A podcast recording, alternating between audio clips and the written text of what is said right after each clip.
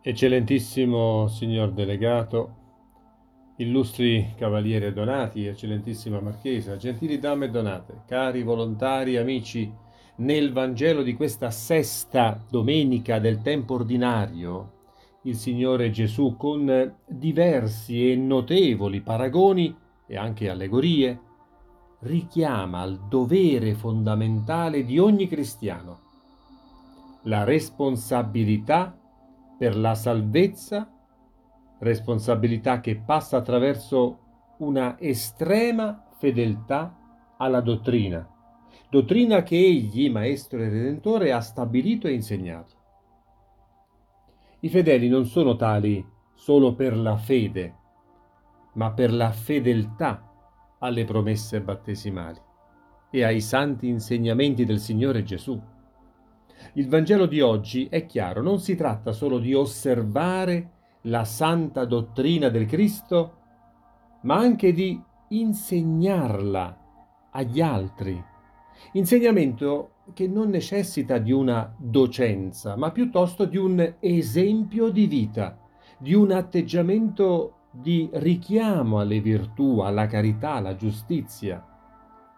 Avere rispetto per gli altri, curare con attenzione le necessità altrui, sentirsi carico delle fragilità degli altri e percepire la responsabilità della crescita spirituale nella vera e unica dottrina salvifica che possa realizzare le intime aspettative dell'umanità. Sono il dovere del cristiano che rende gradita a Dio ogni preghiera e ogni offerta. Non si potrà mai distinguere tra vita esterna e sentimenti interiori, tra comportamento e fede religiosa, poiché Dio guarda l'interno di ognuno di noi, quell'interno dove si annidano pensieri che a volte si trasformano in desideri di benefici per i nemici, di libidine per alcune altre persone e tanta falsità per tutti. È nel cuore che si decide l'atteggiamento più vero e più radicale dell'uomo. Il Signore Gesù a tutti quei cristiani che si contentano di qualche osservanza esteriore di qualche folcloristica preghiera alla maniera di Totò nei suoi film, chiede un di più. Non basta non uccidere, bisogna non adirarsi. Non basta non commettere adulterio, bisogna non desiderare. Non basta lavarsi le mani prima dei pasti, bisogna purificare l'interiore. Non basta erigere monumenti ai grandi della Chiesa, bisogna non farli tacere uccidendone il messaggio. Non basta dire Signore, Signore, ma bisogna fare la volontà del Padre che è nei cieli. Non basta dire parole senza fine nella preghiera, bisogna avere fede nella bontà di Dio. Il Vangelo di oggi si pone quindi contro la doppiezza nella quale gran parte della società oggi vorrebbe vivere.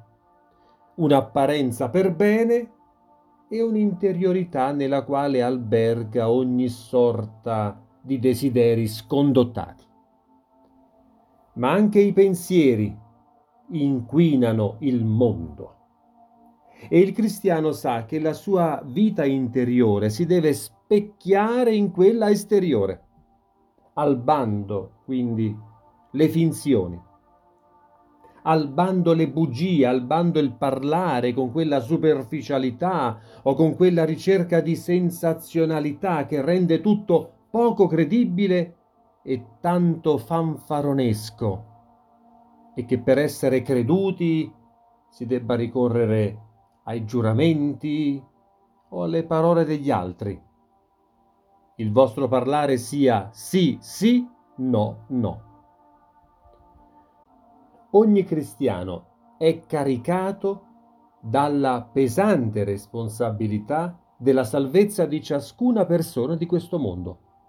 Temo che i fedeli cattolici non si rendano conto che la situazione alquanto pericolosa nella quale si trova gran parte della Chiesa odierna tra diminuzione esponenziale dei fedeli, defezione dei pastori e tradimento della società cristiana, sia decisamente colpa propria e che nessuno si possa sentire esonerato dal dare il massimo a che tutti siano illuminati dalla verità e si possa uscire dalla crisi del cristianesimo. Nessuno si senta escluso da questa responsabilità e quindi tutti si considerino puniti. Tuttavia, non si dovrà mai negare che ci sono tantissimi cristiani che eccellono in buona testimonianza e nelle maggiori virtù. Le parole di Gesù cadono su di noi come una ghigliottina. Se il tuo occhio, se la tua mano ti è occasione di scandalo, cavalo, tagliala via da te. Danneggiare la fede altrui è considerato un peccato di altissima rilevanza. La fede è tutto e traccia la strada della salvezza prendere sotto gamba la fede, ridicolizzarla, prenderla in giro, sono un crimine gravissimo. Cari cavalieri, la doppia vita è ciò che più è abborrito nella nostra attività di membri del glorioso ordine di San Giovanni Battista da quelli che potrebbero fingere di essere caritatevoli a quelli che potrebbero fingersi nobili. Noi siamo cavalieri a servizio della verità, ognuno nella posizione in cui è stato inserito dalla provvidenza. Sia lodato Gesù Cristo. Amen.